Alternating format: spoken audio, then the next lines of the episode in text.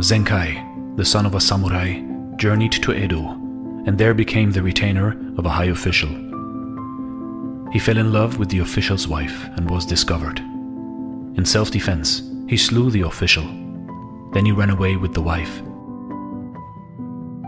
Both of them later became thieves, but the woman was so greedy that Zenkai grew disgusted.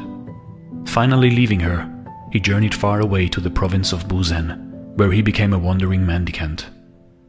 To atone for his past, Zenkai resolved to accomplish some good deed in his lifetime. Knowing of a dangerous road over a cliff that had caused the death and injury of many persons, he resolved to cut a tunnel through the mountain there.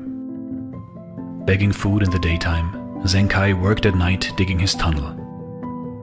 When 30 years had gone by, the tunnel was 2,280 feet long, 20 feet high, and 30 feet wide. Two years before the work was completed, the son of the official he had slain, who was a skillful swordsman, found the Zenkai and came to kill him in revenge. I will give you my life willingly, said Zenkai. Only let me finish this work. On the day it is completed, then you may kill me. So the son awaited the day.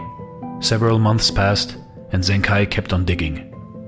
The son grew tired of doing nothing and began to help with the digging.